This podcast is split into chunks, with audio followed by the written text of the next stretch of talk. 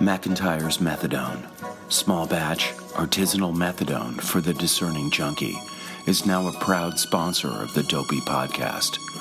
McIntyre's Methadone guarantees a profound respite from the epic withdrawal process. Our research shows that 9 out of 10 dope fiends choose McIntyre's over mainstream methadone. We make kicking fun and flavorful. It comes in Purple People Pleaser, Benzo Berry Bonanza, and 5 Melon Fandango Fizz. And for limited time only, receive a personalized vomit bucket and washcloth. McIntyre's.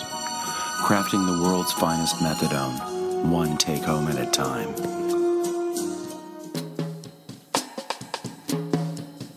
This episode of Dopey is brought to you by our friends at Aloe Recovery Center in sunny Southern California. Located in Malibu and Silver Lake, Aloe is an amazing treatment center designed to take care of addicts by treating them with compassion, not control. There are so many good things about Aloe, I don't know where to start. I'm going to start with the fact that they make a detox that is comfortable if you're a fucked up junkie or alcoholic or pillhead. If you're scared of the detox, Aloe seems to uh, really, really make sure that the detox is as comfortable as possible. Another amazing thing about Aloe is that they have over 675 years of combined experience from their staff. They know what they're doing. My favorite thing about Aloe, besides the comfortable detox, are the amazing amenities. They have a sweat lodge. They have sound bath meditation. They have surfing. Aloe seems like a great place to go. They take you to meetings if you want to go. If you don't want to go, you don't have to go. If you're fucked and you want to get help and you're a drug addict and you're willing to go to California, I would totally consider going to Aloe. This episode of Dopey is also brought to you by listeners like you, the Dopey Nation.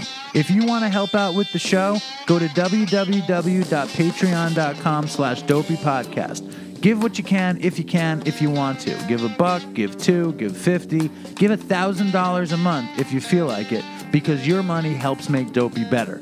It helps me with equipment, it helps me with stickers, it helps me pay people if I have to, and um, it just helps. But if you don't want to pay, you don't have to pay. If you guys are after Dopey stickers, Venmo me. If you're after uh, Dopey hats, you do the same. If you want a t shirt, you go to www.dopeypodcast.com. And coming soon, finally, the long awaited DopeyCon. There is more information coming, but enough with the ads. Here is the show.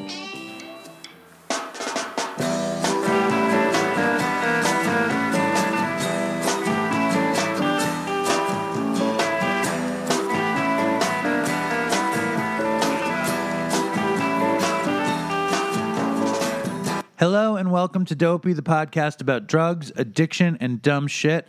And I'm Dave, and uh, we have a big show. We've got a bunch of guests. A lot of stuff is happening.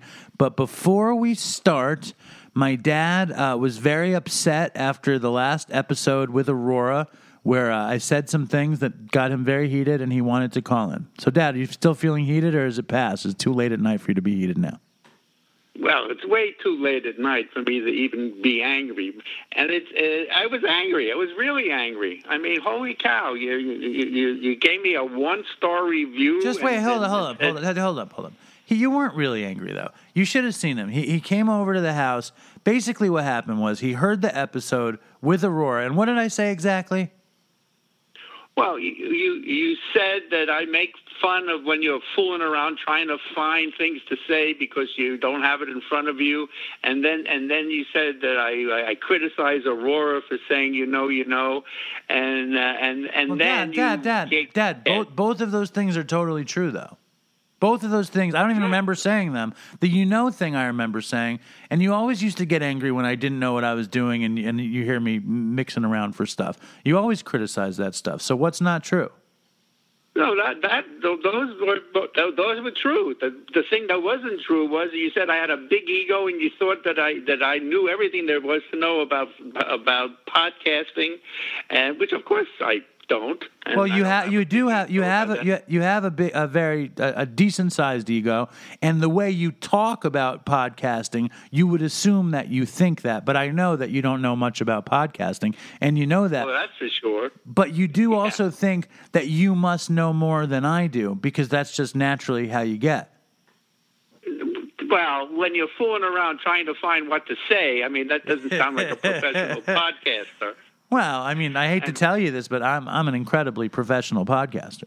Yeah, holy cow, amazing! And by the way, Aurora was terrific last week. She didn't really say, you know, you know, you know. She didn't say that at all. But then, what about that one-star review you made up? And you said, you, you know, get rid of uh, the old. Well, I'm not going to repeat what you said. Uh, anyway, it was pretty awful, even though you made it up and it wasn't true. Correct? What what I what oh I said that uh, there was a review saying get rid of the old Jew. We're tired of hearing him on the show. Yeah, right. Yeah, you think that was a nice thing to say? Well, I was trying to make your the appearance this time be a better appearance. That's I was trying to give you some some fuel for the fire. Uh, I'm, tr- I'm trying to help you you out. Got me, you got me really angry. Except, except nobody in the Dopey Nation even commented about any of this stuff. I guess I was the only one who was angry. and and what did I- and, and, what did I- your friend Seymour say when he heard it? Uh, he thought that you guys were right, but, but but but listen, I'm I'm I'm the underdog here. I mean, you you keep taking advantage of me. That's why the Dopey Nation likes me because you're you you go too hard on me. That's that's the truth. You know, that's the truth. In any case, but there is some serious stuff that you mentioned in the last episode that uh, that that I wanted to say, even though it's serious, not joking about about when you and Aurora are talking about uh, being well, the word I'm using is being triggered. In other words, you, she talked about wanting to drink, and you were talking about how wonderful marijuana is. That's that's scary for uh, a parent like me. I mean, that doesn't make me feel so great. Uh, even though you tried to backtrack at the end, what what do you think about that? I don't think I tried to backtrack. I think um, I think most addicts in recovery. I mean, I don't want to have this conversation with you really, but it's just that most addicts. yeah, I mean, right. you, you. I mean, you know nothing. That's you know nothing about this because though. this is serious, right? No, it's just you don't. I mean, like, did you feel triggered to smoke weed or drink when you heard that, Dad? Who me? Yeah. No, not well. No. Of course, I mean, you can't be. uh, You're not an addict. The the reason I'll I'll tell you, I don't love um, a lot of twelve step talk on the show. Particularly, I like a little, and I like a little bit of recovery talk.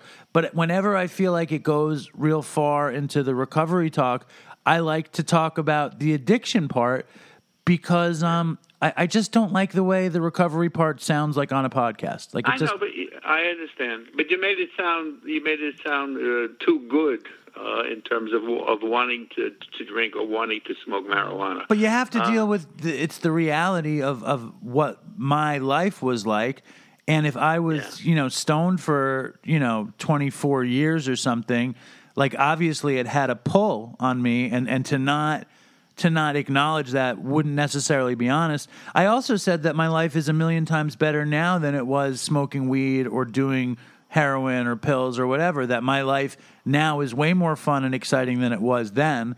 I said that, you know, I just said that I liked smoking weed and that with weed legalization, maybe it, it triggers me a tiny bit, but not to the point of actually doing it. But I think it's it's important just to uh, put it out there, and I think that that's something that that the listeners have in common, and you don't have that in common with the listeners. No, no, no, no. I mean, uh, you. Well, when Aurora was talking, I almost felt like I should go find a bar somewhere, but of course I didn't. I mean, I don't. I don't do that. What did Aurora say? She said she wanted to smoke cigarettes and drink chilled red wine. That was appealing to you. Yeah, exactly. I mean, well, I don't want to smoke cigarettes. Chilled red wine is okay. I mean, that's not a problem. Uh, but listen, it turns out there's some people that do smoke marijuana, and, and obviously, and they and they and they have uh, decent lives, et cetera, et cetera. It's just people that can't handle it. That's a major, major problem, a big problem, um, and that's what uh, that's the horror horror about addiction. I'm really happy Um, that you're such that you're such an expert about this stuff, and I think I that I think I think You see, again, I, again, you're making up these these. Com- First of all, what would now tell me about what's this thing about DopeyCon? What, what is that all about? That that I'm not allowed to go to it. Also, Just just Uh, relax. Hold on for a second. Before we go there, I, I don't want to talk about your concerns about me triggering the Dopey Nation. Dopey Nation, Oh, if you feel right. if you feel triggered by the last, oh yes, there were a few comments that were like on the borderline that we were Ah. trigger, triggering. But like, come on, you know, it's like life. Life is life, and you, you got to get through it. Um, but and DopeyCon, it looks like it's happening. It looks like DopeyCon is coming actually to your neighborhood, Dad. Uh, the first weekend in October, probably. But before we talk about DopeyCon, and I'm going to get you off the show in a second, I have to say right. that um, next week is the 200th episode of Dopey. Does that excite you, Dad? Yeah, it's a, that's amazing. Yes, yes. For the Yeah, last and uh, what? go ahead. I'm sorry. What are you going to say?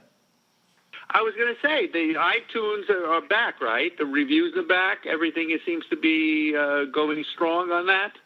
Well, I mean, there's been a few reviews since then, but Dopey Nation just make my dad happy and put reviews on iTunes, right, Dad? Yeah, it was a terrible two weeks when they took it off. It was just awful. Uh, you have to regain your prominence on the iTunes. Oh yeah. Dad. Tell them, tell them about your problem with the iTunes. Well, for week after week after week, under if you typed in drug recovery, Dopey would come up all ten in a row. All 10. Dopey, all ten. And now, And uh, and now uh, this Omar guy has two, and you got you have eight. so we have eight out of ten, I mean, and, and you're was- and you're was Two days criticizing. If we don't have all What? ten, you got problems. You're saying we need to have ten out of ten. Absolutely, and and I you can see that the the the one the dopey episodes that were listed in the top ten weren't the recent one. wasn't one ninety eight, nine one ninety seven. In other words, that was when there was when they weren't able to to, to, to you know to see it. This is you trying to. anyway. This is you trying to read the iTunes tea leaves like you have any idea of what they're doing, right? I have no clue what they're doing. The question I have for you, Dad, is: Do you think that Omar's father is yelling at Omar? This dopey character has eight out of the ten drug rehab things, and you should get more. Do you think that's happening to Omar right now? I doubt it. Yes, no, I doubt it. I'm I'm I'm a very interested uh, father. I'll Yes, tell you. I, I'm- listened to. Uh, I'm to- involved. I listened to What? David Sedaris, right? You know David Sedaris. Oh, I heard him on the radio. Yeah, I just actually I just heard him on the radio. Yeah. David Sedaris is this brilliant writer, and and he t- he writes a lot about his father, and he says that uh, when he does a concert, his father goes to the concert. And uh, and David Sedaris will sell out these huge amphitheaters, and uh, his father, who I think his name is Lou Sedaris, will go to the concert and count the number of empty seats, and then after the show, he'll say, "David, I thought this was sold out, but there are thirty empty seats." And it kind of reminds me of, of this with you, with the that two spots were not mine on the drug whatever Well, it- thing. Well, t- t- listen. It turns out that on the radio that I did hear this guy's name, David Sedaris. His father is 96 now and in a nursing home in North Carolina, and not not doing so well. and still So nudging, and still and, and anymore. still nudging poor He's not David. counting empty seats anymore. All right. Well, he lived a nice life, Lou Sedaris, and and, Yeah. and our hopes and, and best wishes go out to Lou Sedaris. Um, but the point of the thing is that I didn't get to say is that next episode is the 200th episode, which coincides with Chris's birthday. So we call it uh, Chrismiss. The first dopey holiday is Chrismiss because we miss Chris. And I want you guys to send in very short 200 episode Chrismiss submissions. You guys did it for the 100th episode. I'm talking about like between five seconds and 30 seconds. Just a nice Chrismiss wish or a, two, a happy 200th episode so we can play a bunch of them on the show. Doesn't that sound nice, Dad? Yeah, that sounds terrific. You like to hear all these uh, the messages from the Dopey Nation. What's your favorite part of the show, Dad? What, what do you like? Uh, I like the reviews. I like the voicemails. I, I like when they send in when they send in uh, you know i you know information, uh, and I like to hear that they're being helped. True or false? Your I favorite part of the show is when they say they like you. False. All right. Well, you know who's coming on next? A, a guy I went to high school with.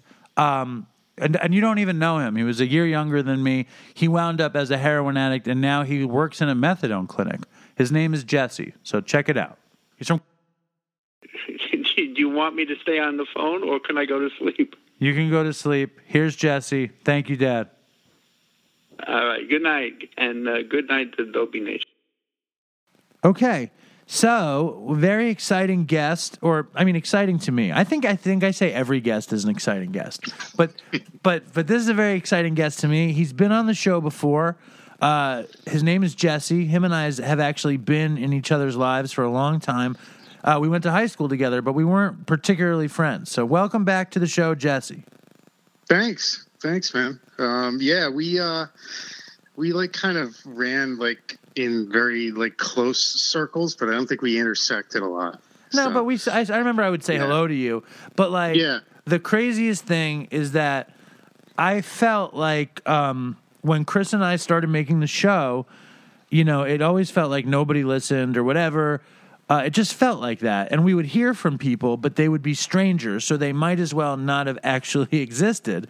And then I got an email from Jesse and I think Chris read it first, and then I saw it, and Jesse figured out that uh, we had gone to the same high school because of this game that we played, right? yeah, yeah, with that killer, yeah.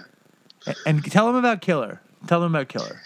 So yeah, it was like um, I, just remember you organized into teams, and you had those little plastic guns that those that shot those like discs, those little plastic discs. Yes. and um, you had to like you know you were assigned other teams you had to kill but it couldn't happen on school grounds um, See, but people got really insane about it. Like two girls from the school i remember showed up at my house on like a saturday morning in queens and told my mother that their car had broken down and could they come in and use her phone?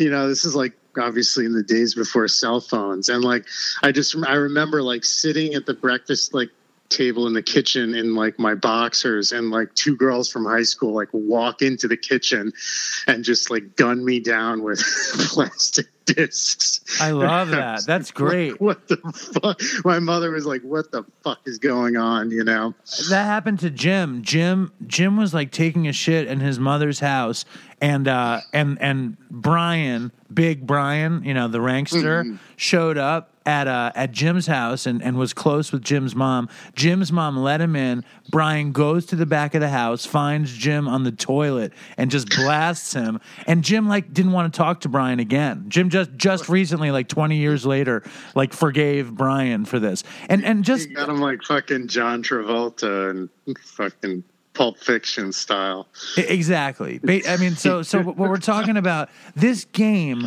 that we played in high school.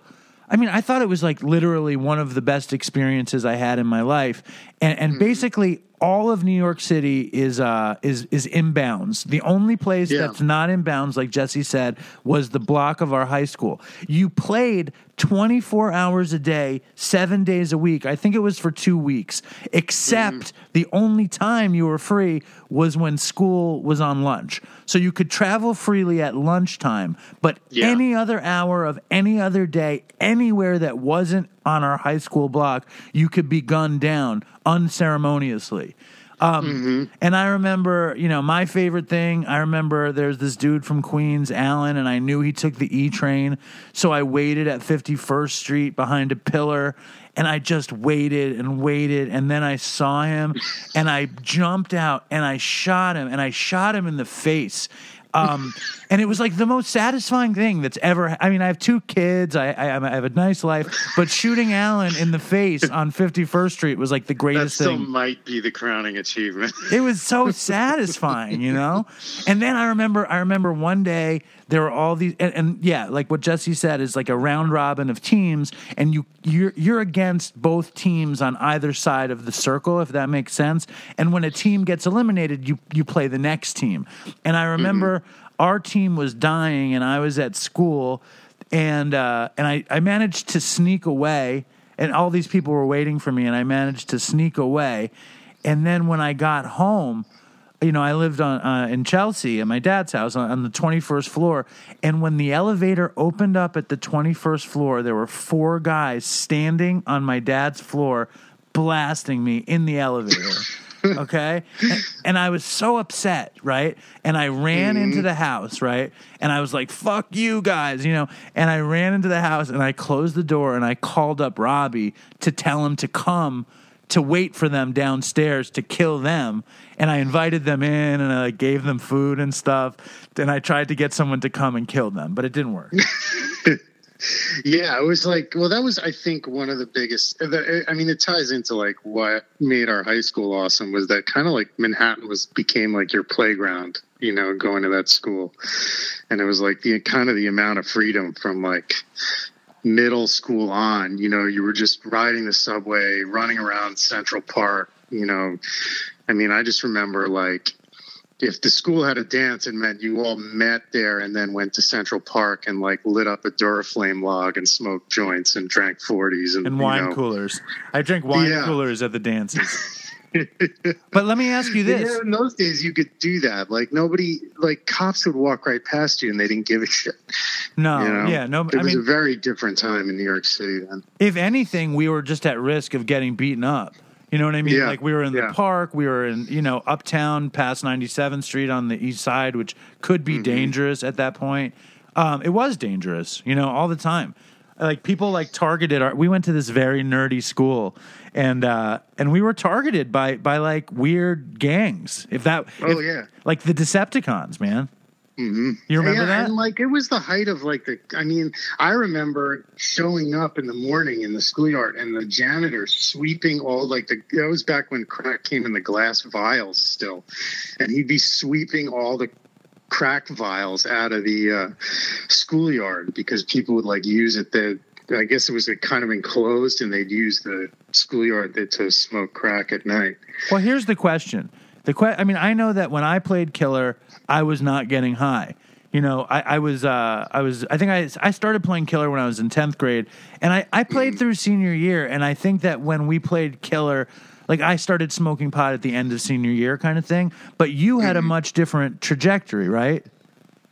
Oh, I mean, I think I was smoking weed and drinking probably by like sophomore year of high school, I think, but not like heavily, heavily. You know, it was more, it was pretty innocent, I think, um, at that point anyway. Um, by senior year, there was a lot, you know, um, but nothing like nothing beyond, you know, the recreational shit. You know, it was pretty, it was still pretty tame. Well, to, Um, to, to, to, to kind of spell out the, the thing, you know, I, I always never know how to build these kinds of stories properly. Mm-hmm. But Jesse uh, just celebrated 10 years clean of heroin. So, congratulations. Thanks. That's- yeah, yeah, ten years sober. It's fucking crazy. Clean and sober, fucking 10 years, which is something to be very, very proud of. If Chris was here, he would be banging the vape against the desk. That's right. Um, and I would be That's clapping would. instead of holding a speaker in my hand. Uh, I appreciate it, man. Thanks. It's uh, you know, I don't know if, if if by celebrated you mean like ate a pint of ice cream and watched three episodes of Deadwood or something. that's that's about what the celebration consisted of. But What did you eat? What kind of ice cream? What, you ate a pint of ice cream? What did you eat? uh, I think it was Cherry Garcia. Well, there you go. That's still that's still my go-to. Um, That sounds like I'm- really celebration gonna to me. But what I really want to know is is when how did it go? I think we covered you were on the show a long time ago and and Chris Mm-hmm. and I were actually in the Hamptons when you were on the show. That's Um, right. That's right. And um, I remember you told a little bit about the story of uh, of how you went from innocent uh, drinking and weed smoking to total oblivion and fucking your life up. But why don't you do a crash course for anybody that didn't hear you? Yeah, I mean, it was a while ago. It was probably one of the earlier episodes. Um, Definitely. Yeah, I mean, I like I said in high school, it was pretty uh, pretty tame. I mean, it was pretty much usual kind of partying shit, and then beginning of college, um, I went to upstate New York, up in uh, Albany, and that was pretty much just like there wasn't a lot to do. If you've ever been to Albany, it's pretty much like a wintry hellhole where you just drink and do drugs. Um, at least that's what I did there, you know. And uh, I mean, it was it was so textbook. It went from like you know, the drinking of the pot to a lot, a lot, a lot of acid. And then um, it was sometime freshman year where somebody like came to me with like we were kind of on this mission like wanted to just try everything we could get our hands on you know? It, was just a total garbage head. And someone came to me with like the prospect of like a heroin connection. And i remember being kind of like i don't know you know like being kind of thrown by it at first and then uh just being like fuck it you know I'm, i'll try anything once you know um do you remember? Do you remember. remember that night? Like what happened that night?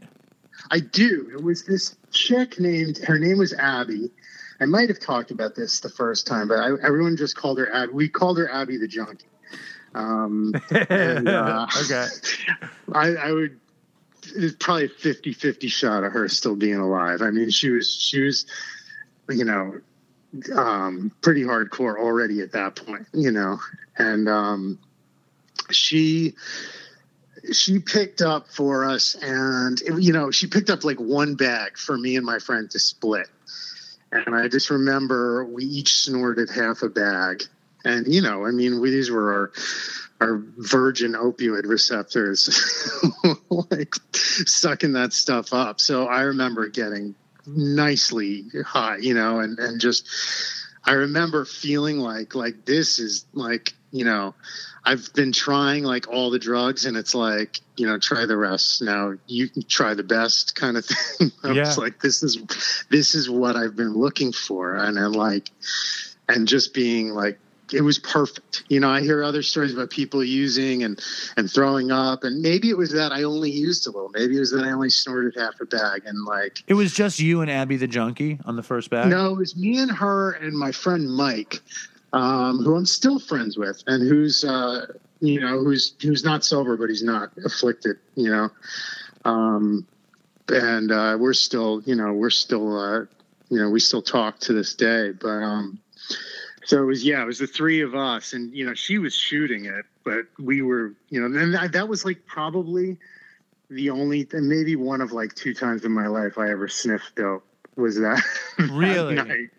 The very next day, we were like, "So we need more, you know. Let's let's get more." And she used to score down in Alphabet City, so I wrote a bus with her down to Alphabet City, and she showed me like where she would score down on like it was like Avenue C and like Seventh Street or something at that point. Right. Um, and so like bang right there now I already knew how to like how and where to cop. And uh and from then on it was like then that night she showed me how to shoot up. Wow. So the second night you were shooting up, that was it. Yeah, I went like straight from like that first snip to like shooting up the next night, and uh, and then I th- I, I want to say it was like a couple weeks later, she showed up at my dorm room, and was like a buddy of hers, like some kid friend of hers had overdosed, and she was convinced that the cops were after her because she had given him the dope. And so she had like a whole bunch of bundles of dope, and she was like, "Can I keep these here? You can do as much as you want." Wow. And I was like, "Yeah, sure, of course." It, even know. even now, like I'm coming up on four years clean, and I I haven't done heroin in probably seven or eight bags. But hearing that some girl was like, "Let me leave a few bundles in your room," it sounds like an opportunity to me now. You know what I mean? And it's like that. That's how I can tell fucked you up. that never happened again. right? Of course, it doesn't happen. I mean, no, I, I remember I had dealers who would like have me like I was part of like a Methadonian dope co-op where one of us would buy all the dope and then parcel it out and, and every kind of week it would change. And uh and, and they and they like once somebody fronted me like I don't know, like I want to say like five bundles. And I just like I think the guy got locked up or something. And um and I just didn't call him and he never came back.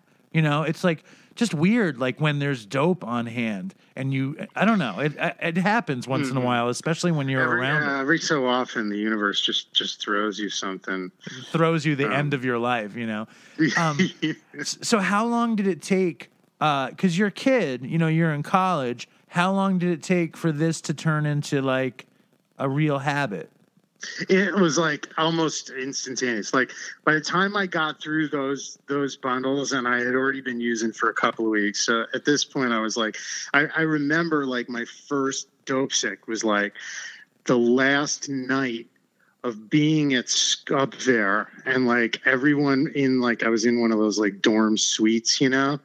And everybody else had already moved out, and my mother was coming up to pick me up the next day and uh, I had like I was like trying to pack, and I had run out of dope, and I was like I didn't like it was that experience where like the first time I was ever like dope sick, and I was like, I mean, it's uh, I just remember it was like you know that emptiness and just the physical awfulness and like a couple people came to visit me like friends came like stopped by and were like just couldn't figure out what the hell was wrong with me you know and because uh, you didn't tell them.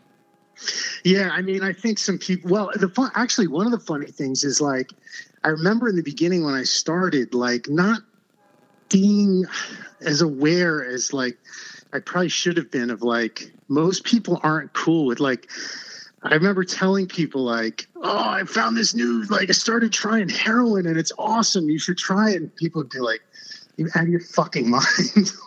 you know, like I just didn't like I I took it really lightly and didn't like I, you know, like when I got home for that summer, I was still using. You know, one of the first things I did was take the train into Manhattan and score. You know, and uh, I remember trying to get like you know, friends from Hunter to like use with me, and like they were like, no fucking way. Yeah. well, of course, I'm crazy because a lot of those same people, like one of them's dead now from an overdose, and uh, most of them ended up using at one point or another. Yeah, I, I had convinced a bunch of my friends from high school to try it, you know, and they they all mm-hmm. did it like once, except Jeremy. Jeremy did a ton of it, uh, but he wound up not getting addicted, and um, and and it makes me think of of this thing. I know that like when I had found it, I had the exact same reaction, which was this is going to solve my problems. I'm going to feel mm-hmm. I'm going to feel the way I want to feel, like the now I have arrived kind of moment. And um but the other thing I thought was like like I was trying to say before, Jesse and I went to this very very nerdy school and like people don't do heroin in the school we went to. And did you realize like you were going down a path that was not I mean you you I I started at that school when I was 4 years old and like a bunch of us in that school were just idiots who managed to like manipulate the school into letting us stay and stuff. But Jesse got in in seventh grade when you actually have to be smart. So you were like a really smart kid. Like, were you reflecting on like how you know how like what was happening, like the difference in your life? What was that experience like? I think a little bit. I think I don't think it hit me right away. I think yeah, it started to hit me when things started to get bad, and like things, you know, I mean, things got bad quick. Like I was, you know, my I was in rehab by the time I was, you know, 18. Okay. Like that by the end of that summer freshman year, I was in some like, you know, some bullshit outpatient program like, you know, people figured out what was going on, but I I just kept using uh, you know, on and off probably until I was like 21, I think. I ended up like because I kept I started getting caught a lot um Giuliani. It was when Giuliani got elected and like just started arresting everybody, and and it was like, you know, I it used to have it used to be such a beautiful experience, like the like going down to the Lower East Side and copping and like going to one of the little Polish places and using, and I'd eat a plate of pierogies. And right. Like, it just felt like I had this charmed existence. You're living you know? the life. And, you're uh, living. You're living like a life that's in a book, basically. Yeah, and I, I definitely romanticized it. I mean, in the in the lamest, like stupidest way, you know, like reading fucking Burroughs and like thinking there was some sort of like deep edginess to to what I was doing and and writing in journals and all the stupid shit. That, well, like, I mean, know, like it, it was stupid because the cost was so much greater than you had imagined. It was Yeah. edgy, it was beautiful, but it also was like toppling your whole fucking world. You know, it was all of those you're those right. things. You're right. I mean, I'm sure the, the writing was was pretty atrocious. You know, I, I don't think I have any of those journals anymore. But But meanwhile, but you, you know, like you know, you have some book, Jesse. You have some book in your mom's house or your dad's house, and if you got your hands on it and you sent it into fucking, you know, little black press or something, you have the fucking next junkie on your hands. You don't even realize that the, the what you have there. No, it's not some possible. some fucking um, yeah, like eighteen year old junkies scribblings. See, Yeah, I think you're too hard on yourself. I think I think you probably have something there. I mean, I'm being stupid right now, but I have Hmm. a feeling like I think you're very hard on yourself. No? No, that's true. I and and part of it is you know there's also I mean. I, there was there was a there was definitely like there's an undeniable beauty about being young and high and bulletproof you know and back then you were shooting actual dope and it wasn't all fucked up with fentanyl you know which is just the fentanyl's just killing people left and right Well, the right dope now. the dope was killing people too, though. You know, the, like people would Yeah. get their hands on a good batch and it would kill them. It's just like way less, way way less. yeah Um, now, before we go down some road of, of serious junkie glorification, uh, when did it get really bad? Like, what was the really bad part? Well, yeah, I mean, getting arrested and spending nights in, you know, dope sick in the tombs underneath, you know, down under the courthouses was pretty fucking awful. Um, you know, I ended up um, kind of like disconnecting from my family for about a year, and I moved back upstate New York to like couch surf amongst people that I knew who were like still in college, but I Right. was just their junkie friends who was now like staying on their couch and kind of like, you know, didn't fully understand like, you know, how out of place I was, you know, and um, it was, you know, I mean, everybody had those people around, you know, like every, I think every like house full of college kids at one point or another had some junkie dude staying on their Yeah, and you're like, I don't want to be like that guy. You know? yeah, and I was that guy. I mean, I didn't have, you know, I couldn't, I couldn't fucking hold a job, you know, and I, I, looked like shit. And, um, you know, the weird thing was that I kind of got it together a little, you know, I, I, I kind of hit a wall and a bottom, eh, you know, a mini bottom, like the last time I got locked up.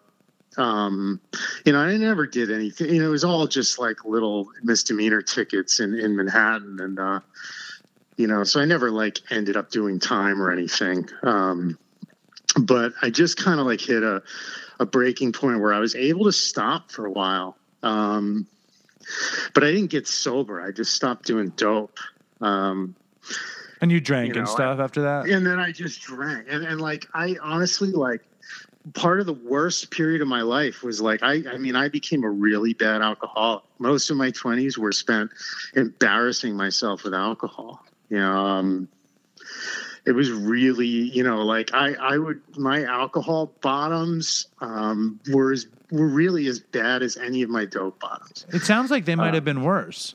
In, in a lot of ways, they are. I think, you know, alcohol is like, I, you know, I mean, dope took me to low places and horrible misery, but like alcohol, you just debase yourself. Like, I have so many regrets and like embarrassments and just like things I'd love to take back or like go back in time and reverse that all stem from alcohol, you know? Right. um, I was just, you know, I was a really good drinker until I wasn't, you know, and then I Right. got, I seemed to get worse and worse at it. And, uh, What's, you know, what's I was, I was interesting? never good at stopping, but right. I, what's interesting to me is you're 44 now, I'm assuming, right? mhm. So you got clean when you were 34, and I Mm-hmm. think um, I think Chris died when he was he was just about to turn 34. So Mm. so what was it? What was it that made you turn a corner at that point? Like, what was the final frontier of of using or drinking or whatever, or where you were at? Like, what was it? well, the first, like sometime right around, right after I turned 30, I, I, you know, I ended up, um, you know, without, you know, there was, it was all just basically booze and Coke. And I was just bottoming out with that, you know, just drinking around the clock and, um, you know, just living just a, a, a shit life. You know, I think I had moved back in with my parents at that point. um, you know, just really just miserable. And um, I think it was probably yeah, it was like maybe I must have been 30 because I remember I was still drinking on my 30th birthday, but it wasn't that long after that. I ended up like in some sort of like blackout state. I attempted, I tried basically attempted suicide seriously enough that they ended up locking me up in a What did you do? ward in Brooklyn. What's that? What did you do? I sliced my wrists open. Um, I still have really ugly scars from it. And I did it like, you know, the proper way. Right. Um, but thankfully it didn't didn't take. Yeah. I just remember being so empty inside, like it dried up. Like I, I, I was, I remember passing out, sort of. I, I remember waking up and being disappointed that, it, like, that it didn't work. You know, Yeah. um, and my friend, I was at a friend's house, and like, you know, like left like their living room rug completely soaked in blood. I was like supposed to be crashing on their couch, and uh, like all I said when they like woke me up and were like taking me to the hospital was like, "Oh, I guess that's why people do it in the bathtub." Like Right. that was all I could think about was like, why did it clot up? Like why didn't it didn't I bleed out? you know? Right. Right. And who Um, found you? It was a friend of mine. I was it was a, at a friend's house, and he- he lived with his girlfriend. I think his fucking poor girlfriend found me. You know she's in therapy right now, saying, "And I found She's a guy." psychiatrist, actually. So, right. So maybe you like were the turning. You were the turning point in her life as well. yeah, yeah. So I mean, yeah, I was, uh, you know, and so that I ended up like in a psych ward, and they pretty quickly determined that I was an alcoholic, and so they refused to let me go unless they were sending me directly to a treatment, you know, place. And uh, they, I actually ended up going right from there to Mountainside. Oh my Um, god, I forgot about that. Yeah, I forgot about that was, crazy um, coincidence. you know, I mean, it's a pretty awesome experience. You know, it's it's like, you know, it's the rehab like most people kind of wish they could go to. This was, I mean, this was like 2005, 2006, I guess. I'm trying to think. You know, Mountainside Mountainside is super up in Dopey's business right now, and it looks Oh, like really? it looks like Mountainside is going to be the home of the first DopeyCon. So you saying how good Mountainside is is a is a real boon for the show. there you go. And I can vouch that I have had no uh, coaching. on that. That's funny. That's so random. yeah, no, I have I have no affiliation, um, except that I went there twice. Um, Right.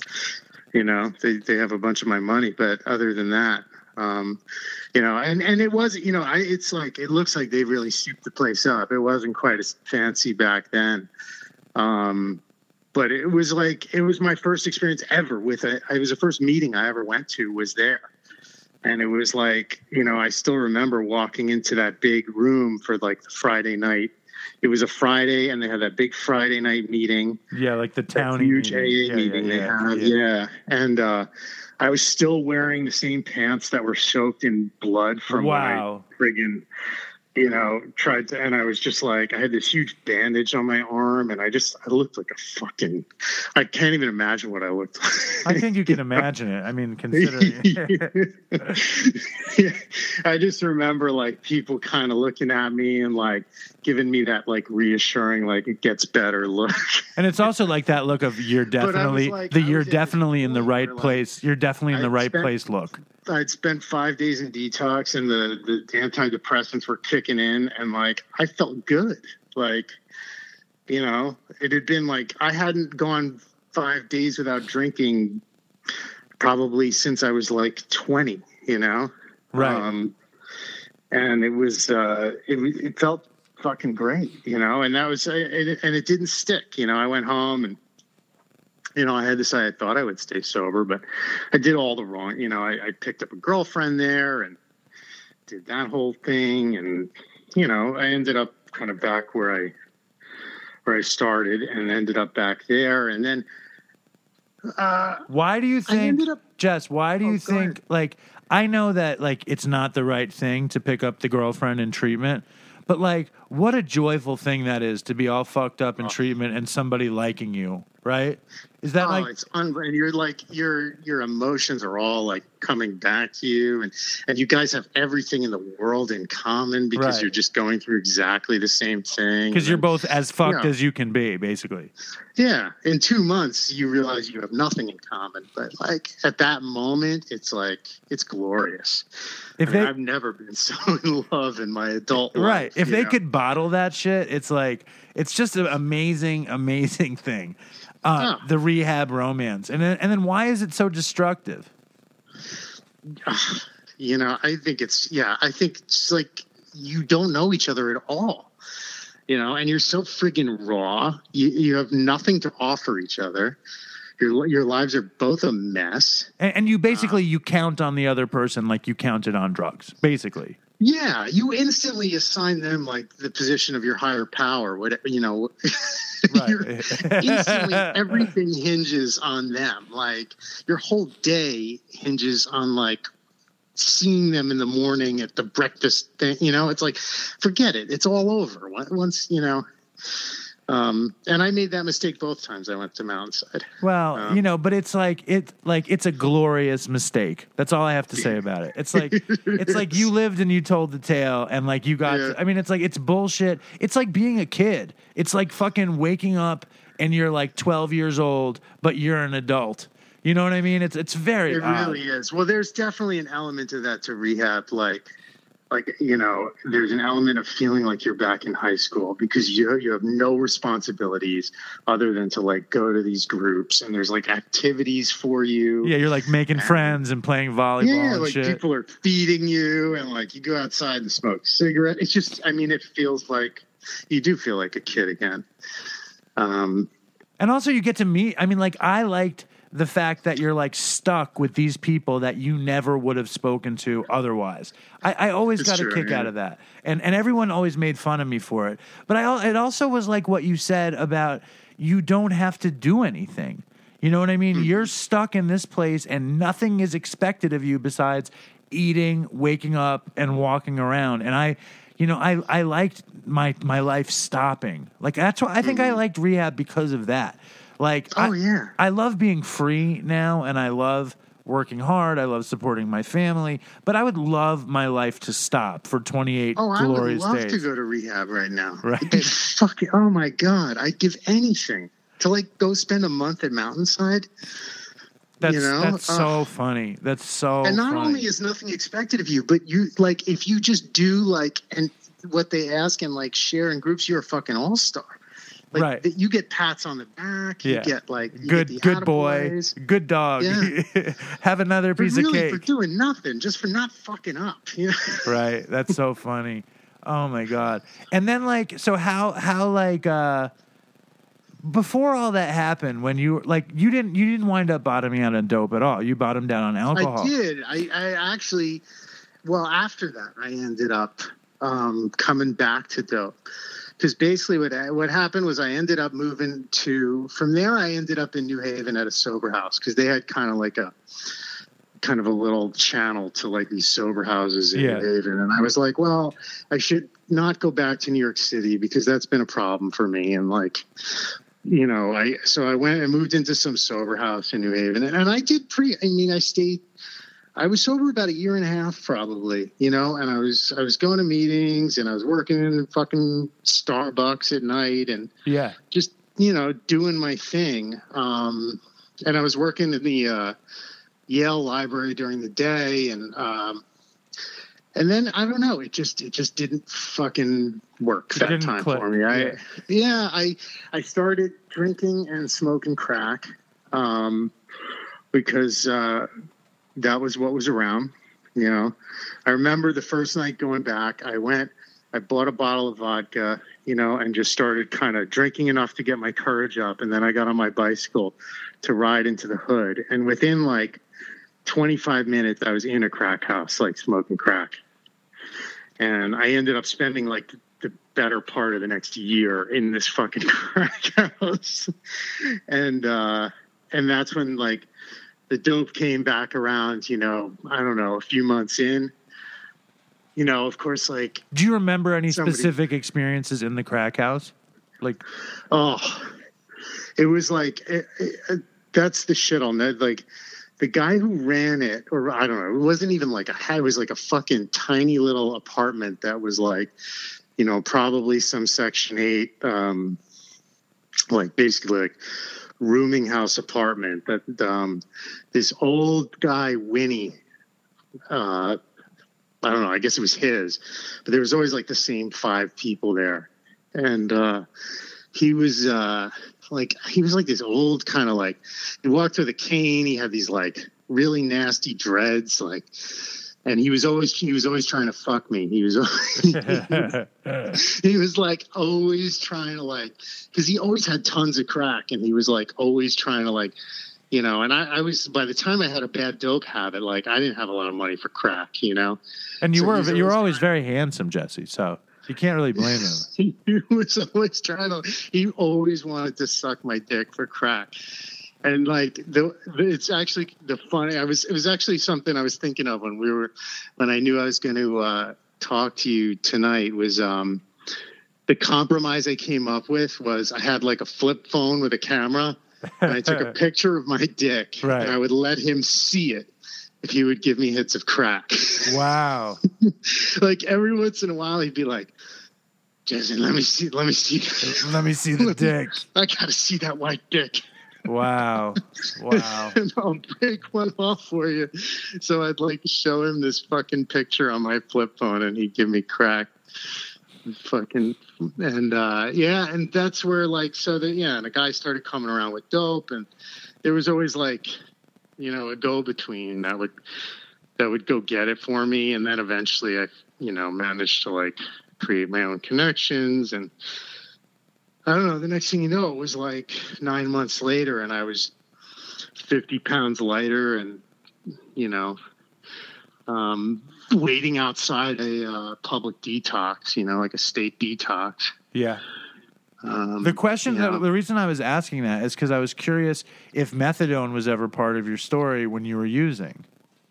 You know, it wasn't. I mean, other than like buying bottles of methadone, you know, um, I never went on a program um, to, you know, to try and get clean. I remember when I went to detox, they were they were trying to get me to go on because they had a program through the detox there, and they were like, you know.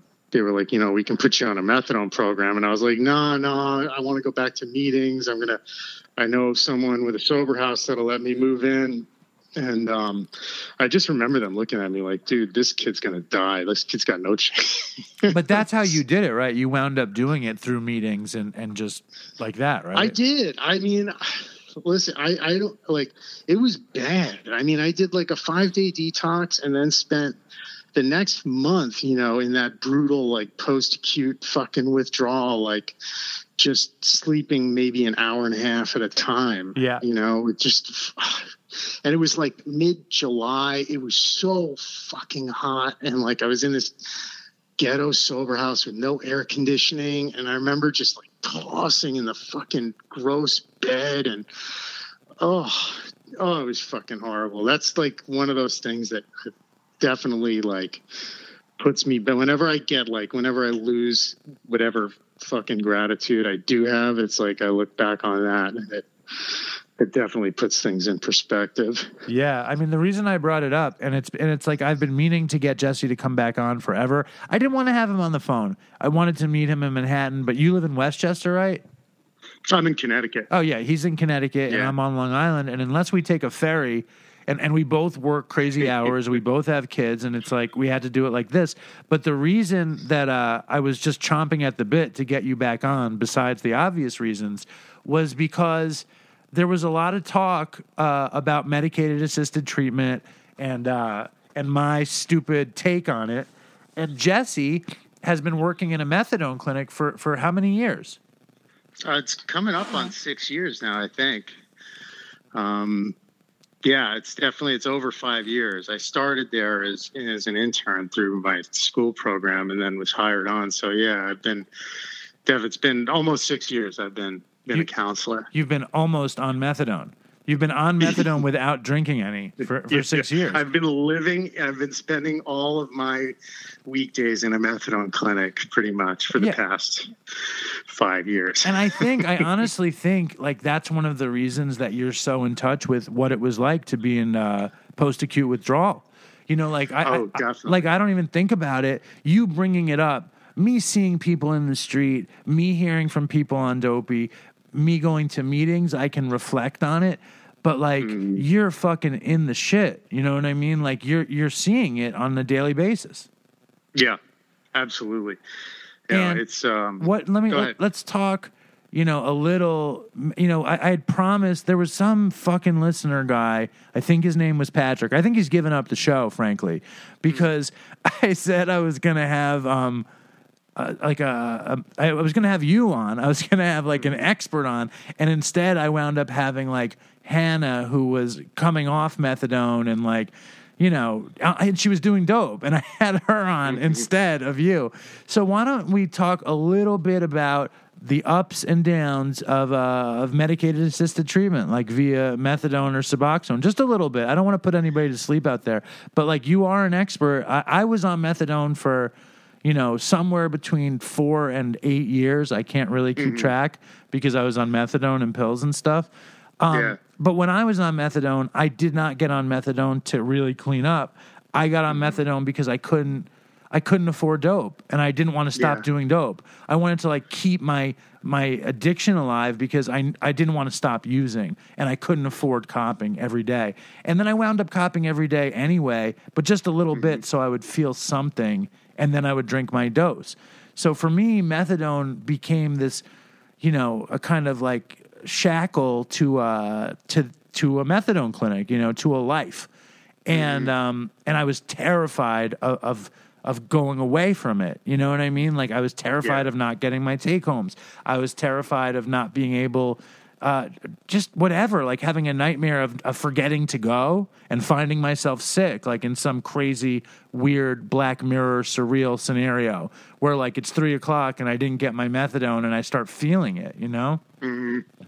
So like, so what's your? I mean, like, obviously you see people every, you know, that run the gamut, which is why there is no real answer to the question of medication. Absolutely. I mean, that's like you when you said the ups and downs of th- that's. I mean, it's it, it is. It runs the full spectrum. I mean, I can think of at least twenty clients off the rip that like I that are exactly how you described yourself. That that they they show up in order to like if they don't have enough money for enough dope in order to not be sick you know they're taking benzos they're doing they're doing their thing um, but i've seen those guys turn it around too you know i've i've seen those guys like get to a point you know and but then i have the other end of the spectrum is you know like i don't know we have a lot of blue collar guys that are making good money that are completely clean that you know are coming in for every two weeks picking up their bottles doing their thing tapering their dose um, you know strong recovery. We have guys that are super active in aa that are on you know that are on low doses of methadone and the sad thing is they can't tell anybody about that because they know they'd be judged Right. People would know, be like, you're, you're not clean, whatever. yeah. And I have friends from AA who'd still be alive today if they'd given it a shot. You know, I can't say for sure, but I can say that they would have had a better chance. You know, um, I, it's it wasn't for me.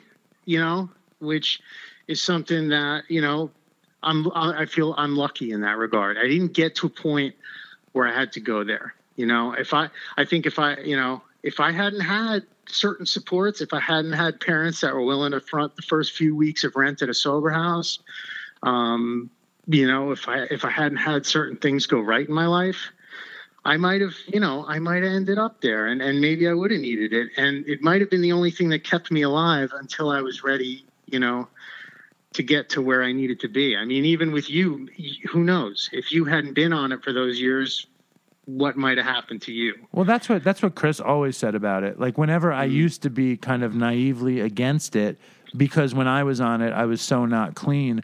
Chris would always say, "Well, you don't know that you wouldn't have gotten clean if you hadn't have done the medicated assisted treatment when you did it. Um, Yeah. The question I have is like these kind of guys who are on low doses, do they pine to be off of it? Are they just like, I wish I could just get off though? there's you know there, there's such a spectrum like there's i i worked with guys because we the clinic i'm at's been around a long time uh, you know we have clients that have been on since like the late 80s you know um and some of them you know a guy who's in his mid 60s and has been on 50 milligrams of methadone for the past 30 years it's like why the hell am i going to put my body through coming off of this Right. you know, I come in once every two weeks.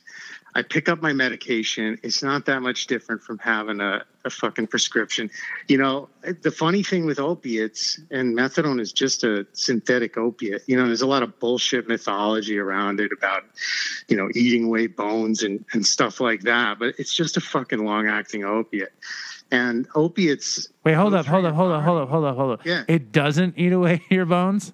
it does not. You know, I remember when uh. I was kicking methadone, I had this thing with my knee, and mm-hmm. like I would hear this clicking in my knee, like the joint clicking, and and and all of the old methadonians would be like, "Yeah, man, that's that methadone getting in your joints," and uh, and I and I decided that my my knee still clicks, and I'm still like, "Man, it's that methadone I used to, methadone. yeah, that methadone." ate it away.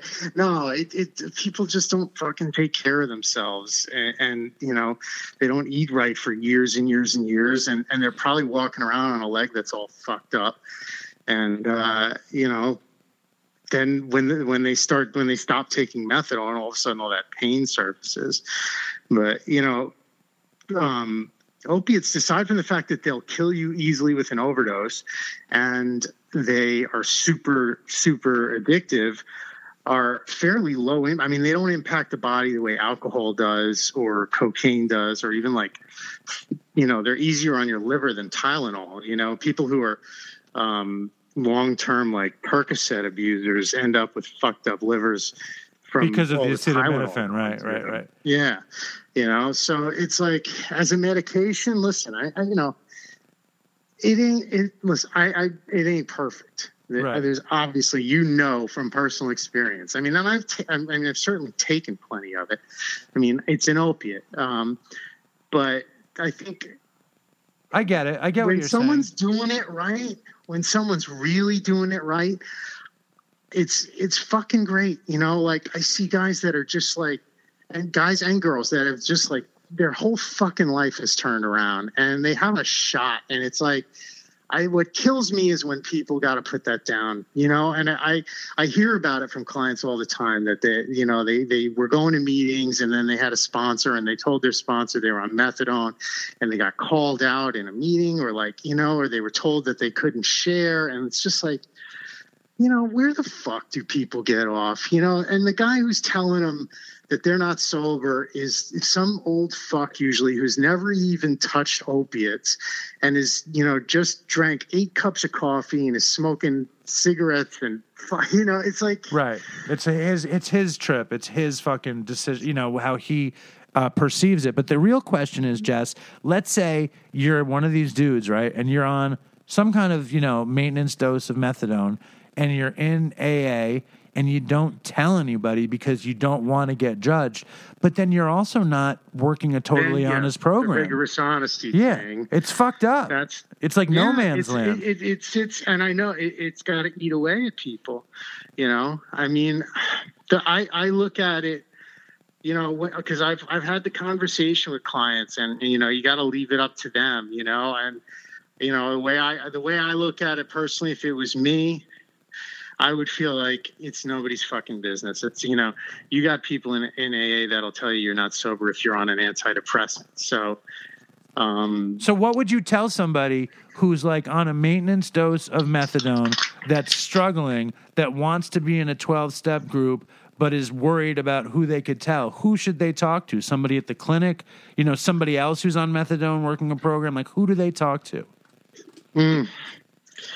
you know i think i think if you you know i mean you know kind of the same way i do that it, when you go to meetings, it takes a while to figure out who's Who? who's not full of shit. Yeah, you know, sure. and who you can talk to.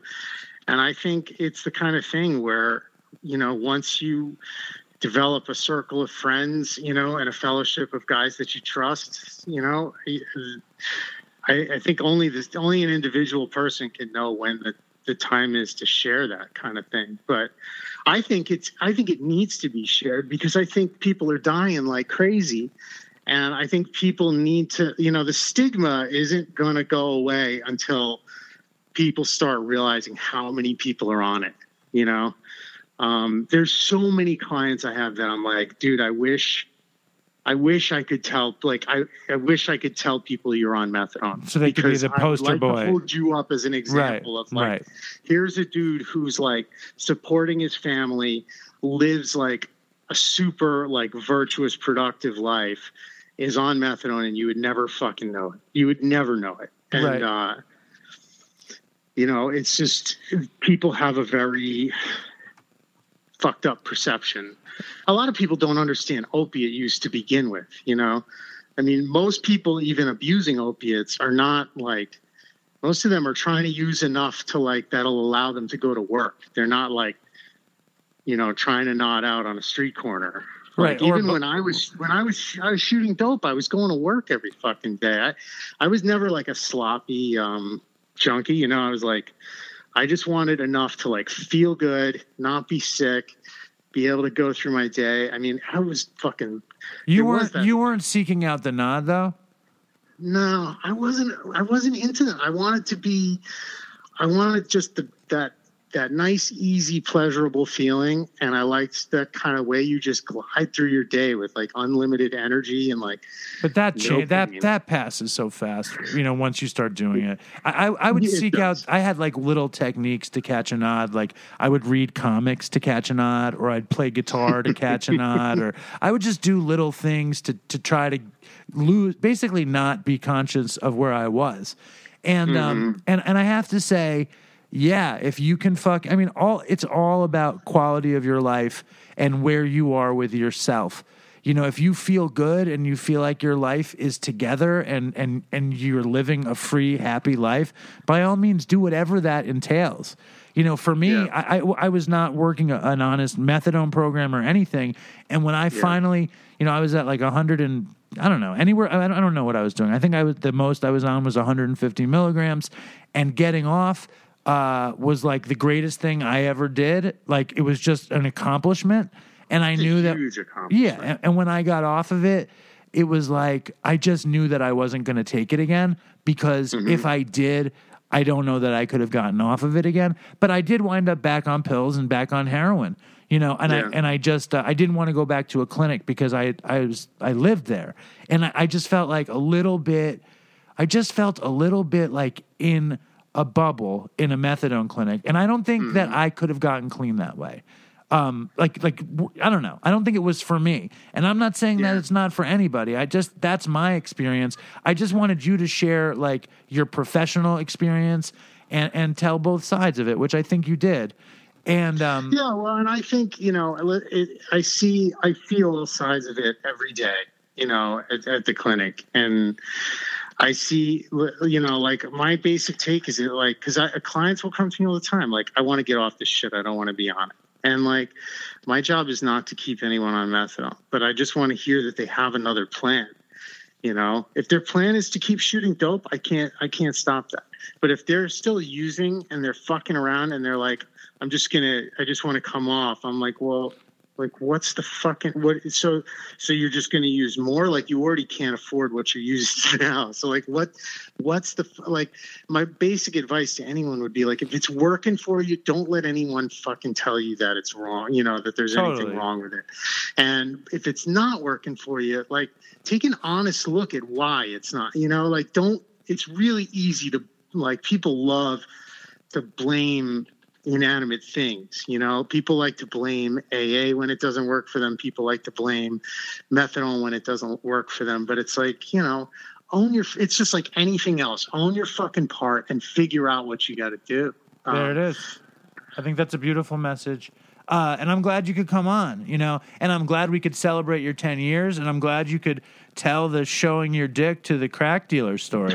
Like, did you tell that? I don't think you told that story when you were on last time. No, Chris no, would have fucking. um, Chris would have like yeah. eaten out on that story. Like that story is like a, a, such a classic sort of Chris story. So I appreciate that, and I Yeah, also just appreciate. Definitely. And I also just appreciate like you being around. You know what I mean? I love it when we get to talk. And um and I see you as like a, a sort of like dopey fucking soldier out there in the fields like knowing the deal. You know, and I and I and I love that. You know what I mean? And I love that we you know, we went to the same school and like we have a very similar experience and not many people have that experience. So I appreciate that. No, I agree, man, and I and I really appreciate you having me on. And definitely the show, the show's been like the show has definitely helped me, man. Um, it's it's definitely you know there's times, man, where it being doing my job, being in recovery is not always easy because I'm not, I don't disclose at at, at my job. My job, I take, you know, I I work on like a clinical level, and I don't draw on my own experience outwardly. I don't tell clients I'm, you know, some of them know me, some of them recognize me, but they've been pretty good about, you know, keeping my shit under wraps. But like, you know, like when I have clients that are like, nah, man, I don't want to go to that detox. That place is gross. And I'm like, I, I can't say like, dude, I went there. It's not that fucking. It's not that bad. but so yeah, like this dopey has helped me like I don't know, just kind of relive that. It, it's definitely it it it served to to help me. I don't know in my recovery. It's it's been there for me in a really kind of important way. Well, who'd have thought that was possible, right? What a Yeah. crazy thing that is, you know. And I, I think, and why? I think it's because it's so casual and still like very potent at the same time. That's my belief. I think so. Um, awesome, Jess. Thank you so much for coming on and and being around. I really appreciate it. Thank you, man. Be well. All right. Yeah, be in touch. You're gonna come to DopeyCon? I think it's the first Saturday in October, 18th Street. I think. I'll Maybe not. down. I'll, that sounds, sounds awesome. I'm gonna try and make it. You have to come. You have to figure it out. But that I mean, that's right. what we're thinking. definitely- You have to. You, you you have to be there. And uh, and Dopey Nation. It looks like it's going to be the first weekend in October. Uh, it looks like it's only going to be for like between seventy and hundred people. It's going to be in Manhattan. I'm not exactly sure where, but uh, Jesse, you have to go. Okay. And the other thing, I'm just going to say this really quick, is it's to be it's to be like a recorded dopey episode, but what it's really to be, it's like, you know the Moth on NPR? It's going to be like the Moth. It's to be like between 5 and 10 people telling 5 and 10 minute stories um a- around drugs, addiction and dumb shit. Nice. Yeah, and it's going to be, and then there'll be questions and answers and stuff. So if you want to tell a story at DopeyCon, we are currently taking submissions. So send in a story between five and 10 minutes. Uh, you can write it or you can do a voicemail and tell me it's for DopeyCon. And uh, we're going to select like 20 submissions and then we're going to randomly pull people out of a hat so nobody like feels burned or anything when we're there. What do you think? That sounds awesome. That's uh, I, I didn't even realize that that was kind of what was going on. I love that idea. Well, what am I going to do? Talk for an hour? Nobody wants to hear that shit. you know, it's like it's like when Regis and No, I Kathie Lee like that's perfect because that's the spirit of the show. You know. exactly, Um, exactly. It should be it should be about the stories. And it's like nobody wants Mm-hmm. to see like an interview in front of people. A conversation in front of people doesn't work. That's retarded. You know? Yeah. But I think the stories it's like special and that's what we're about. You know, that's what addicts are about in and out of recovery. Mm-hmm. It's like and that's what Dopey was supposed to be about. So that that's what Yeah. that's the And that's you. You know, you we talked about rehab. I mean, you captured this, those those early episodes. That's what they did for me. They took me back to sitting out in the smoking area at rehab, or in the sober house, and just telling fucking stupid war stories. You know, and there's there's a, I mean, there's a joy in that, and there's a there's definitely a healing factor in that. You know, it may not be, you know, the the most uh, sober thing in the world. It may not, you know, it may not. Some people may not approve, um, but it fucking I don't know. Early in recovery, we need to get those stories out, and we need to laugh at them. Exactly. It's another way to take away the whole stigma of shame and self hatred and all that shit. You know, because it, it was funny. Even when it wasn't funny, it was funny that we can talk about it, as far as I'm concerned. You know, and that's going to be, you know, so DopeyCon. Look out. You better be there, Jesse, okay? You got me. All right, right on, man. Thanks again. All right, man. Have a good night. You too. Later. So that was Jesse. Um, and it was great to have him on. I, I think that uh, we covered a lot of fucking methadone business and, uh, you know, just classic dopey, junky business. Now, last week I said we were going to talk about the TV show Euphoria, and uh, and now we're going to talk about the TV show Euphoria. So I got on my favorite fucking TV film uh, addict, alcoholic reviewer, Devin Faraci. Welcome back to the show. Thanks for having me back. It's my pleasure. And I, I wanted to get somebody with a little bit of brains to talk about this show, Euphoria. And and Well, De- I'm sorry you were only able to get me. I apologize. so so I mean, when I what did you watch it? What'd you think? I did. I watched it. I, I binged it when you told me you wanted me to come talk about it. I had started watching it and then I fell off, and then I sat down. and I binged the whole thing, um, and uh, you know, it's it's pretty good. See, what I thought about Euphoria, the first thing I thought about it was like it was just like insane. It was like 90210 on like the craziest drugs on like ecstasy and like candy flipping while shooting fentanyl 90210 kind of thing. and I thought it was like super like I don't know, at first I found it to be very like hot and like sex charged in a, in a in a in a hot way. But by the end of it, I kind of felt like like it was more like about trauma and scary, scary, scary like repercussions of terrible trauma, which is which is really a, a foray into addiction, I think. Yeah, I think that the structure of the season really echoes the structure of addiction, right? I mean, like where it's like, and even in the show they talk about it, like drugs and shit are really fun for a little while, and then it gets really ugly and it gets really unpleasant and it starts bringing up really painful things and painful repetitive things. And so i think that structure really works for sort of what it's talking about. Um, you know i think also the other thing though is that the show is really at its heart it's just a soap opera right? I mean like it's it's like Riverdale, like where's this crazy shit happening. That that main storyline with the jock kid setting up that guy to take the fall for him beating his girlfriend. I mean, that's like such wild soap opera stuff. That is, uh, That's but an- I think you know, you know, that does th- it well. But that that's why it was annoying because they had they basically like in terms of visually and audio wise, they had this incredibly sophisticated thing going on where the music and the visuals were so hypnotic, and uh, and I think a lot of like the structure set it up it opened the viewer up. It opened me up to the show because i love i love that every show opened with an origin story. And i love that it was all of this new trippy music. I don't like new music and i loved the new music uh, that i heard on euphoria because it was just powerful different music and the visuals were insane and uh, and and the the cinematography was beautiful. But that fucking thing with Nate setting up that kid and all that shit, you, what you think is you think the show is going to outsmart itself and come from a different point of view, but they just let it happen and they never double back to it, which I thought was a failing. Yeah, I mean, I understand what they're trying to do, which is that here's Nate, the white jock, who knows how to use the system to get what he wants. So it's like sort of metaphorical, but it's like so fucking on the nose, and it's also so soap opera-y and so silly and so over the top that it doesn't quite jibe as well with the rest of the stuff happening on the show. Um, but I do think that the show is so cool looking. What it really reminds me of a lot is um, these old movies they used to make called hygiene films.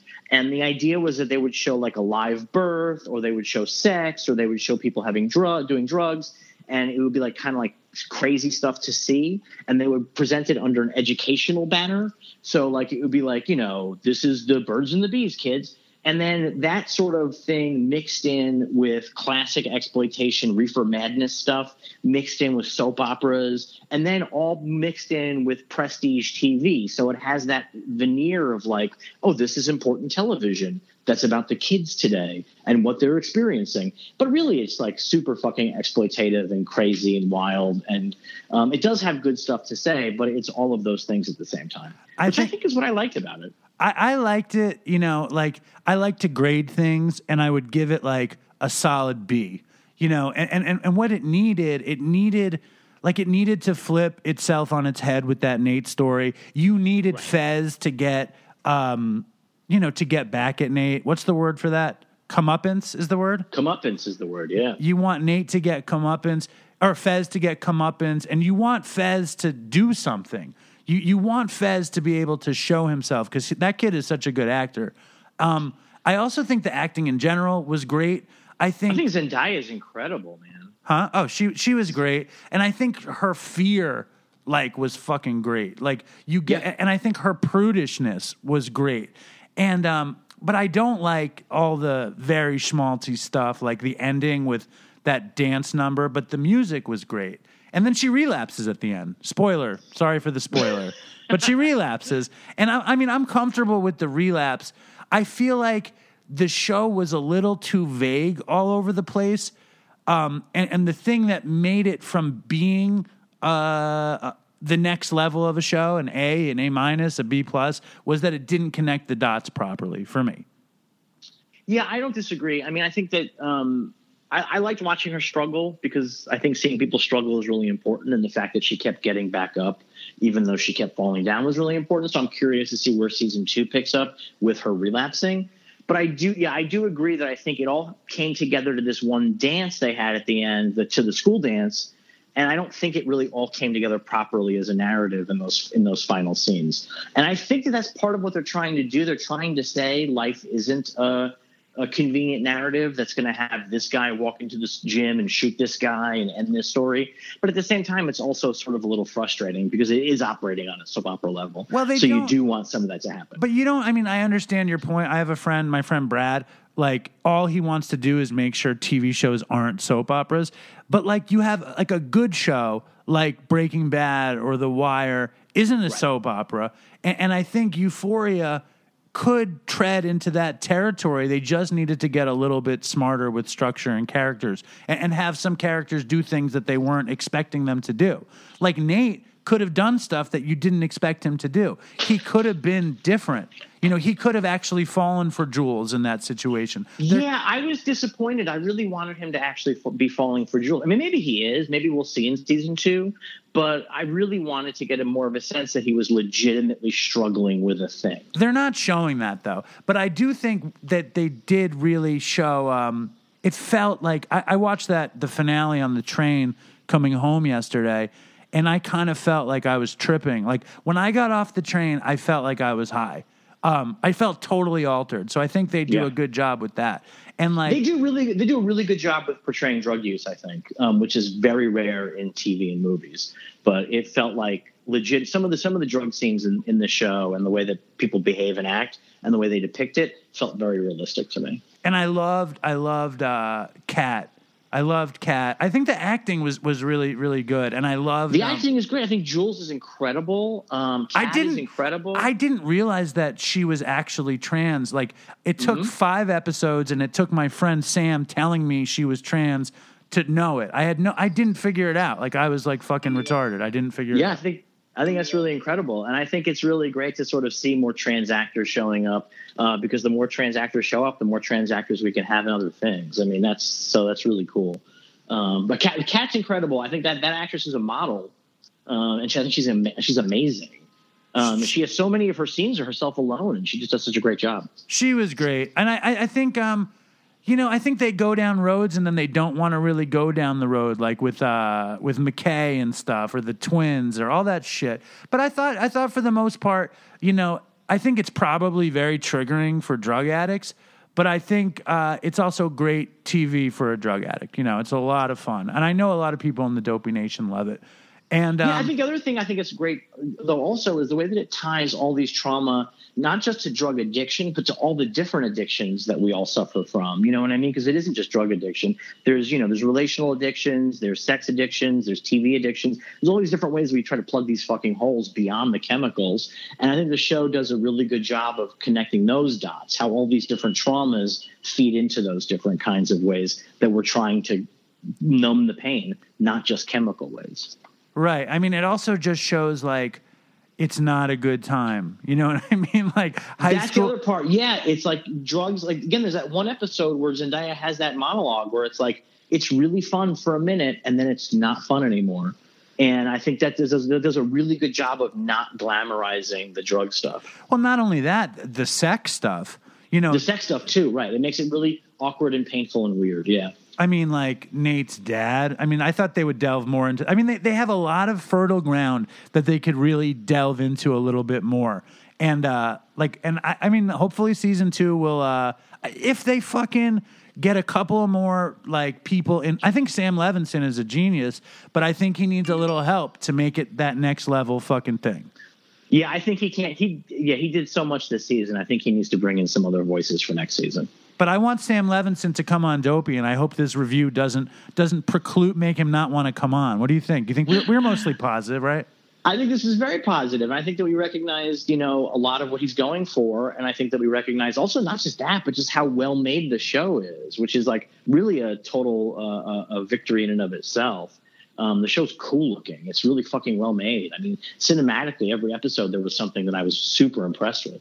Yeah, it's a, it's a beautiful show. They just need a couple fucking tightening up things to make it that next level. But Devin, I love having a real fucking reviewer come on Thank the you, old sir. Dopey show and make it happen. So thank you so much.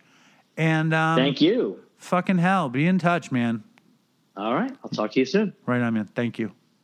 So there was the big Euphoria review with uh, sober TV and film reviewer Devin Faraci. Um, I thought that was cool. I also wanted to talk a little bit about fucking Stranger Things season three. I haven't finished it yet, but I have to say it kind of fucking sucks. I mean, they do so many stupid fucking schmaltzy fucking over the top things. I don't know how people think it's good. Linda watched the end of it and she said it got much better. But uh if you guys want to start talking about Stranger Things third season and you don't think it's too schmaltzy, I'd like to hear from you at dopeypodcast at gmail.com. You feel free. And now we are at the end of the show, the time we do the dopey business. This is the dopey business portion of the show. And I'd like to read an email. It's not a particularly dopey story, but it is from our most prominent woman fan of color. Her name is Adira. She says, Dave, as your resident African American devout dopey listener, I had to let you know how the use of the word wigger made me feel. So here's our most favorite woman of color listener, Adira, dropping science on the word wigger. Hey Dave, it's Adira, black girl extraordinaire from Michigan. Played my email or my voicemail, I don't know, a couple months back um, as it pertained to white privilege and the show having mainly a, a white audience or whatever. And I called and you played my voicemail and I still feel like a celebrity because of that. Um, in any event, I still love your podcast, still love you, I still love what you're doing. I did, however, want to comment on your use of the word wigger. It was, uh, I don't know, maybe about a podcast ago, 196. It was when you talked to Ray and your friend Sam, and it was a great podcast. And you were describing this character named John that Sam and you knew, and you used the term wigger. And you did say you were using it to describe his character and uh, that he, you know, dressed and act a certain way and I just and I knew what you meant by that, and I knew how you were trying to use it. I just wanted to let you know, however, because if we don't have these conversations and talk about things like that, we never know that the term wigger is extremely offensive to most African Americans. Maybe not all, but to me, it definitely is. And I want to just give you a quick reason why, because I know you were never you were not using it with any malice whatsoever. However, when you say wigger, it, it does a few things for me first of all, you were talking about this guy, John, who apparently listened to 50 Cent, you said, wore baseball jerseys, or I'm sorry, basketball jerseys and t shirts, and was extremely disrespectful to women.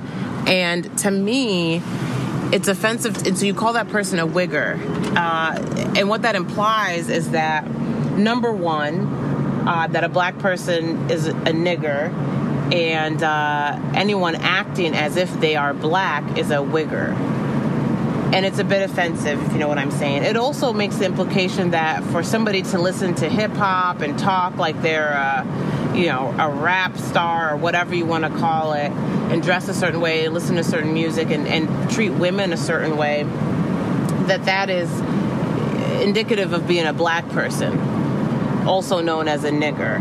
And it's just offensive. And I know you did not mean to use it in that way, but I just kind of wanted to give you some insight on that because it made me uncomfortable, I'm not going to lie. And what I love about you is that you do seem to care about what the fans and people that listen to this podcast think you know, I don't think you should put too much stock into the haters and people that tell you you're a dick and they're assholes. Uh, and so I wanted to just tell you that in a loving way, uh, in a way that you know maybe you would see it a different way from from a black person's perspective. That you know, blacks don't uh, all act the same way. Somebody listening to hip hop and behaving like an idiot is not characteristic of just a black person. And so when you say wigger, I don't know if that makes sense to you. Do you see what I'm saying? The implication there is that, you know, a black per- or a white person acting as if they were black, quote unquote, would be a wigger. And it also, you know, again, implies that there's a specific way that black people act, and the way that they act was how he was acting, you know. So uh, I don't know. I just wanted to give you a little bit of that to chew on, and I think you'll be pretty receptive to it. You know, it's only because I'm not high and I work a program and I'm a, a, lot less of a lunatic that I was even able to articulate this to you in a way that wasn't like shitty and bitchy and, you know, militant. Um, you know, and I feel like, you know, when you tell people things like that uh, in the way, you know, when you tell them in a kind way, they're more, you know, more apt to receive it. Um, as constructive criticism. Anyhow, I still listen to you every week. I still love you. I still love the podcast. And I hope this doesn't annoy you. And I hope that you, I don't know, maybe learn a little something from it. Um, I don't know, man. Keep doing what you're doing. Thanks. Bye. Thank you, Adira, for sending that in. Um, I really like that voicemail. I like uh, how sober it is. And I like that it's um, I think it's important for people who listen to the show, if they hear something they don't like, to say something and say why they don't like it. You know, I, I was talking about this dude, John, uh, with Sam, and he was a dude from my past that we'd drive around listening to 50 Cent, and he would scream, Let me hit that at um, women who walk by. And at the time, and even to this day, I thought it was really funny. And when I described John, I said he had a certain wigger charm and um, and I thought I was being funny. And uh, and in a bubble, in a, a, world away from anybody else, in my head, it's funny. But when I hear Adira's point, you know, I certainly don't want to hurt Adira. I don't want to hurt anybody with language just because I think it's funny. So I will remove uh, the word from my lexicon. It is gone, and uh, and I want to thank you. And I also just love the way Adira like laid it down in terms of her recovery.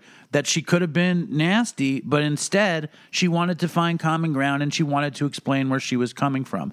I don't feel a need to explain where I was coming from because I was just trying to be funny.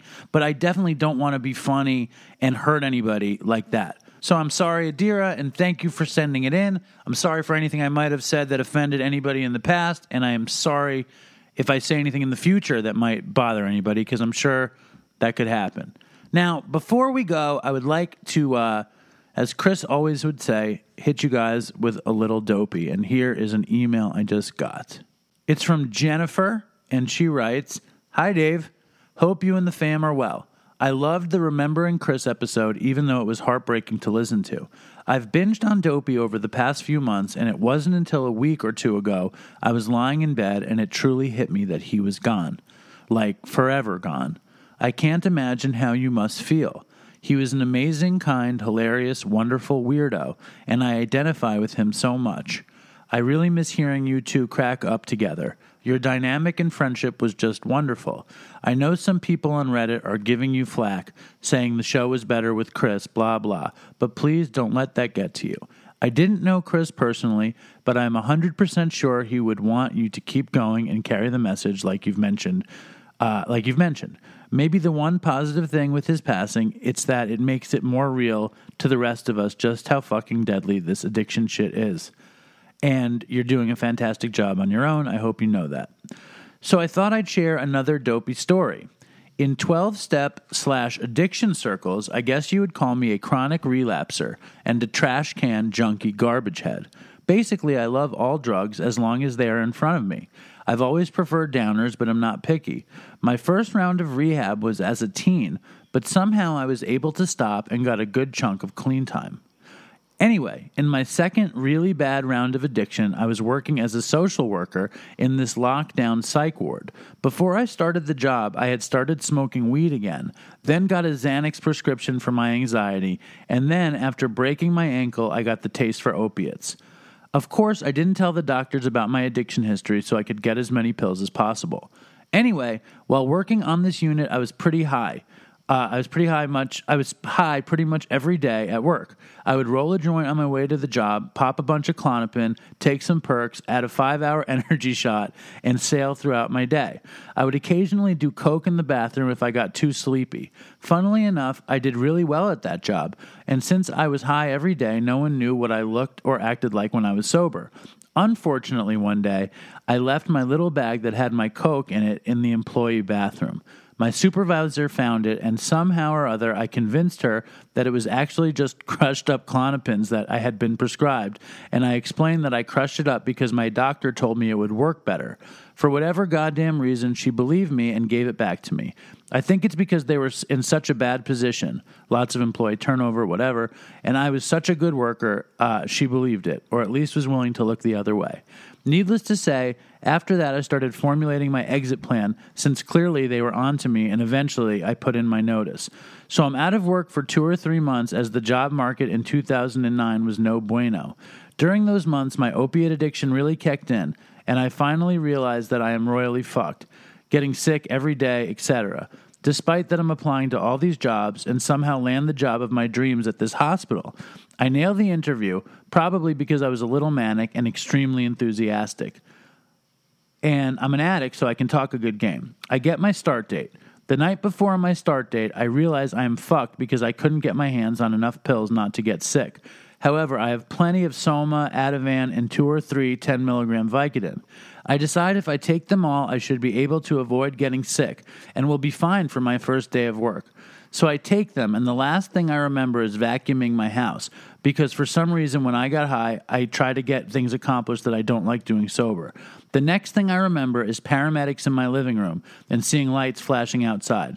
I'm like, what the fuck are you doing here? They're like, ma'am, it appears you've had an overdose. You need to come to the hospital with us.